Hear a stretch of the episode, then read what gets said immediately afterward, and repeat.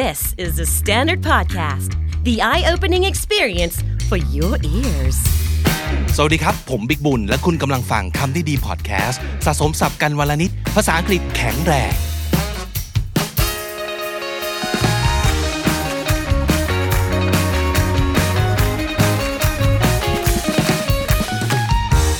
คุณผู้ฟังครับวันนี้ จะว่าด้วยเรื่องของการที่เราไปแอบส่อง ตามคอมเมนต์ต่างๆนะครับ หลังๆนี่รู้สึกว่าเออเราไม่ค่อยได้เข้าไป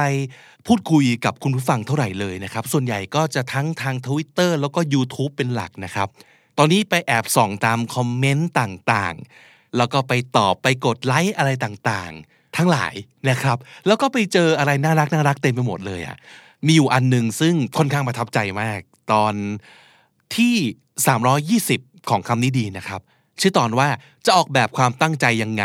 ให้ภาษาอังกฤษของเราดีขึ้นได้จริง ๆจำได้ว่าช่วงท้ายรายการขอเอาไว้ครับว่า ถ้าใครมีประสบการณ์ ไปฝึกภาษาด้วยตัวเองเนี่ยแชร์เอาไว้หน่อย ก็มีคนเขียนเอาไว้หลายคนเหมือนกัน วันนี้ก็เลยอยากจะเอามาเล่าต่อนะครับ เจ๋งๆหลายอันเลยอะคนนี้บอกว่า ผมเป็นรอปภบนสถานีรถไฟฟ้าครับ เมื่อก่อนพูดภาษาอังกฤษไม่ได้เลย แต่ตั้งแต่มาเป็นรอปภนี่เริ่มพูดภาษาอังกฤษขั้นพื้นฐานได้แล้ว เพราะว่ามีชาวต่างชาติมาถามทางเยอะมาก ก็เลยได้ฝึกภาษาอังกฤษไปในตัวน่ารักมากนะครับเออ มันทำให้เห็นนะว่างานของหลาย ๆ คนอะมันมีโอกาสจริง ๆ นะ ในการจะได้เจอกับคนที่ใช้ภาษาอังกฤษ คนนี้ก็เหมือนกัน บอกว่าเคยไปเสิร์ฟน้ำในกองถ่ายต่างประเทศ พอเราอยู่กับเจ้าของภาษานานๆ มันฟังรู้เรื่องไปเลยนะครับ เป็นโอกาสที่ดีด้วยนะทำยังไงเนี่ยได้ไปทำงานในกองถ่ายต่างประเทศด้วยนะครับ แจ๋วดี อีกอันหนึ่งนี่ก็น่าสนใจครับ มีคนเล่าไว้ว่า อีกวิธีครับพี่ไปสมัครขับแกร็บไบครับ ได้เจอผู้โดยสารต่างชาติบ่อยมาก นานาชาติเลยครับ ทั้งฝรั่งจีนเกาหลีเอนี่ติงจิงกาเบล แต่ต้องระวังโดนพี่วินกระทืบนิดนึงนะครับโหเป็นห่วงเป็นห่วง แต่เออเนอะ อะงานอย่างนี้ก็มีโอกาสได้เจอนักท่องเที่ยว หรือว่าคนที่ใช้ภาษาอังกฤษเยอะเหมือนกันนะครับ คือผมว่าโอกาสมันก็เป็นเรื่องหนึ่ง แต่เราจะเป็นคนที่มีนิสัยฉวยโอกาสเหล่านั้น ไว้หรือเปล่า อันนี้ก็อีกเรื่องหนึ่งนะครับ มันต้องช่วยกันเนอะทั้งหา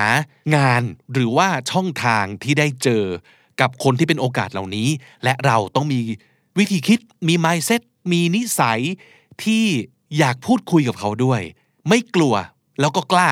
ที่จะลองชวนเขาคุยอะไรอย่างนี้นะ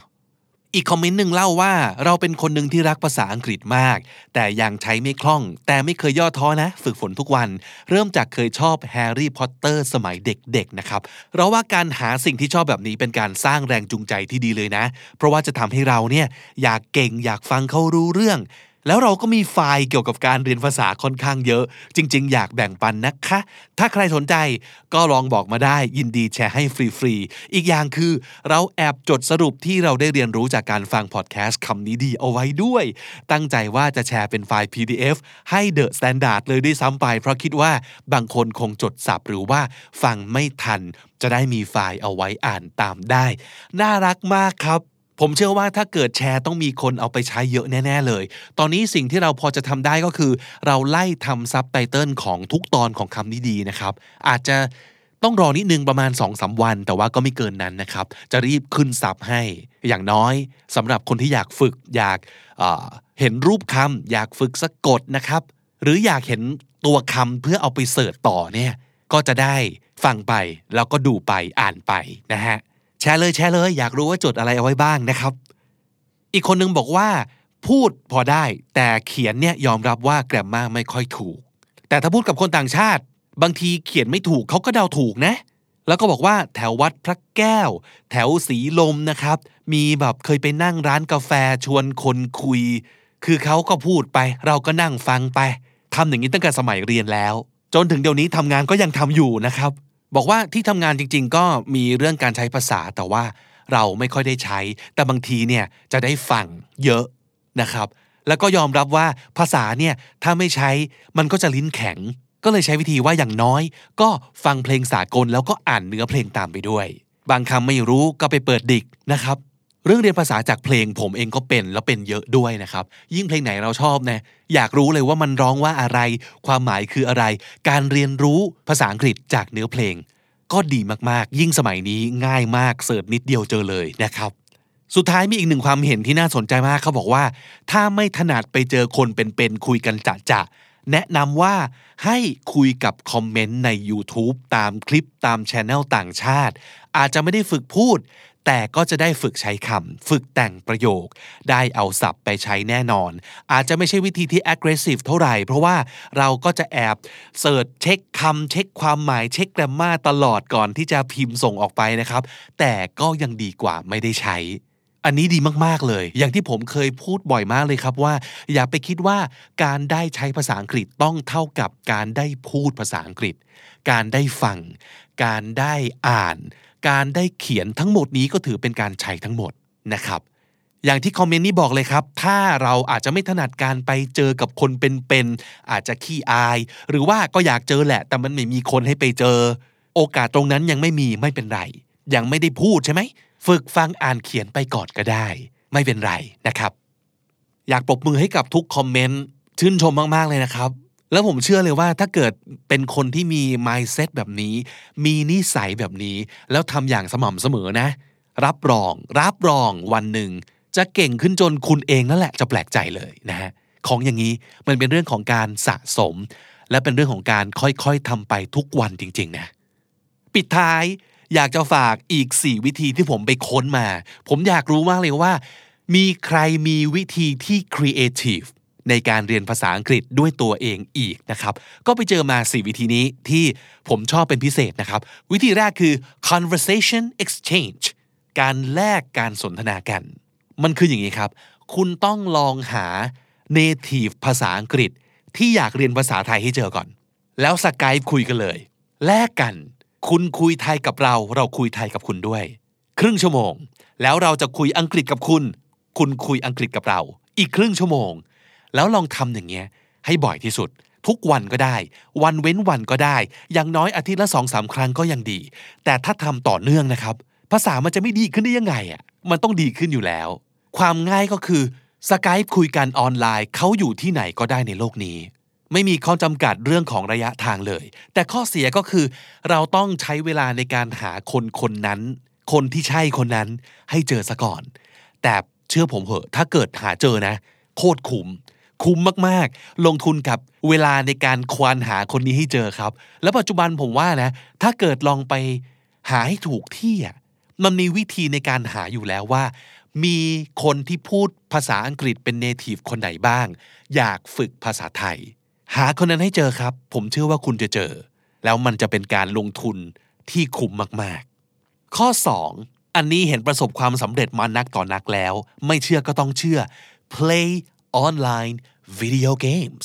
เล่นเกมครับ เป็นการฝึกภาษาที่โคตรดี โดยเฉพาะอย่างยิ่งคือผมไม่ใช่สายเกมนะ แต่ว่าจะเห็นว่ามันมีการเล่นเกมออนไลน์กันคือ เราอาจจะนั่งอยู่ที่นี่ อาจจะมีอีกคนหนึ่งอยู่ที่จีน อีกคนหนึ่งอยู่ที่อเมริกา อีกคนอยู่แคนาดา แล้วเราสี่คนเล่นเกมด้วยกันออนไลน์ แล้วมันต้องมีการพูดคุยกันสื่อสารกัน ตรงนี้แหละ ที่จะทำให้เรามีโอกาสในการใช้ภาษาจริง ๆ ลองดูฮะ เล่นเกมวิดีโอออนไลน์ กับชาวต่างชาติ ข้อ 3 become a regular of a place where your target language is spoken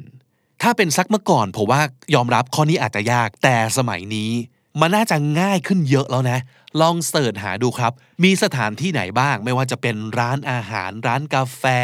ร้านกิฟต์ช็อป ร้านของที่ระลึก ร้านหนังสือหรืออะไรก็ตามทีที่อาจจะเป็นเจ้าของ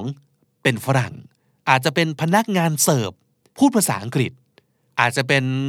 ผับคลับบาร์ที่ลูกค้าชาวต่างชาติเยอะๆ นั่นแหละ ขุมทรัพย์เลยครับ เป็นโอกาสอย่างดีที่คุณจะได้ใช้ภาษาอังกฤษ ไม่ว่าจะเป็นการแค่พูดคุยกับพนักงานนะครับ หรือว่าพูดคุยกับคนที่เป็นลูกค้าด้วยกัน become a regular คำนี้มันคือให้กลายเป็นลูกค้าขาประจำไปเลย ความเป็นขาประจำมันดีตรงที่มันจะเป็นการสร้างความสัมพันธ์ สร้างความคุ้นเคยกับคนที่เขาอยู่ร้านนั้น จนรู้จักกันจนกลายเป็นเพื่อนกัน เพราะว่าเราเป็นลูกค้าที่ไปอุดหนุนเขาตลอด เขาจะเริ่มรู้จักเรา ต่อให้ไม่ได้คุยกันแรก ๆ อยู่ไปอยู่มาคุณหน้าก็คุยกันเองแล้วแหละ มีนะฮะบางทีเขาตั้งใจจ้างพนักงานเสิร์ฟหรือพนักงานประจำร้าน เป็นคนพม่าเป็นคนเวียดนาม เป็นคนฟิลิปปินส์เพื่อต้อนรับลูกค้าชาวต่างชาติโดยเฉพาะ ลอง search หาดูครับ และข้อ 4 อันนี้อาจจะต้องแนะนำอย่างระมัดระวังนิดนึงนะ ก็คือ date the natives ไปเดทกับชาวต่างชาติครับ ขอไม่แนะนำเป็นแพลตฟอร์มหรือเป็นแอปก็แล้วกันนะ แต่เอาเป็นว่า เชื่อเหอะในบรรดาสี่วิธีที่ว่ามา วิธีนี้จะได้ผลที่สุด ถ้าคุณได้คบหากับชาวต่างชาตินั่นก็ดีแล้วแหละ แต่ถ้าเกิดคุณได้เดทกับชาวต่างชาติ โอ้อันนี้ภาษาพัฒนาเป็นอีกเลเวลหนึ่งเลยนะ จริง ๆ มีคนที่ประสบความสำเร็จมาแล้วทางภาษานะครับ ผมนี่แหละผมก็เคยมาแล้วเหมือนกัน อาจจะไม่ได้ประสบความสำเร็จเรื่องความสัมพันธ์ แต่เฮ้ยภาษาเราดีขึ้นจริง ๆ ว่ะนะครับ ลองหาช่องทางดูเดี๋ยวนี้มันมีโซเชียลมีเดียมีแอปที่ช่วยเรา connect กับคนอื่นอีกมากมาย ซึ่งแม้แต่ในบางแอปที่หลาย ๆ คนจะมีความรู้สึกว่ามันเป็นแอปสำหรับ hook up อะก็คือเจอกันเพื่อคบหาในเชิงของโรแมนติก หรือว่าจะต้องมีอะไรกัน แต่มันจะมีพื้นที่สำหรับการคบหากันแบบ platonic คือแบบไม่ใช่ romantic relationship เสมอครับ เพียงแต่คุณต้องเอาตัวเองเนี่ยไปวางในที่ที่ถูกต้องในสังคมนั้นในแอปนั้น หรือโปรไฟล์ของคุณต้องสื่อสาร ต้องชัดเจนว่าคุณกำลังมองหาอะไรอยู่ ผมเชื่อว่ามีนะ คนที่มองหา friendship จริง ๆ มองหา relationship ที่ไม่ได้นำไปสู่การฮุกอัพหรือว่าเป็นอะไรที่เซ็กชวลเลยจริง ๆ คนที่อยากคบหาเพื่อนในหลาย ๆ วัฒนธรรม คนที่อยาก เปิดตัวเปิดใจให้กับคนที่อยู่นอก วงสังคมของเขา คนที่อยากเรียนรู้จากคนที่อยู่ในวงการที่ต่างกัน รวมถึงคนที่อยากจะเรียนรู้ผ่านภาษาและวัฒนธรรมที่ไม่เหมือนกันด้วย อันนี้เป็นอีกหนึ่งตัวเลือก แล้วก็เป็นสิ่งที่เอาจริง ๆ ผมเชียร์นะ ลองสร้าง relationship และสร้าง friendship กับเจ้าของภาษาดูนั่นเป็นวิธีการเรียนภาษาที่ดีที่สุดแล้วครับ สุดท้ายมีคำถามหนึ่งซึ่ง ผมอยากจะพูดถึงเหมือนกันนะก็คือเขาบอกว่า ผมไม่ได้ภาษาอังกฤษพื้นฐานเลยทำแบบไหนถึงจะได้ภาษาครับ ถ้าบอกว่าพื้นฐานไม่ได้เลยนะฮะ อันนี้แอดซูมว่า A ถึง Z ได้คำง่าย ๆได้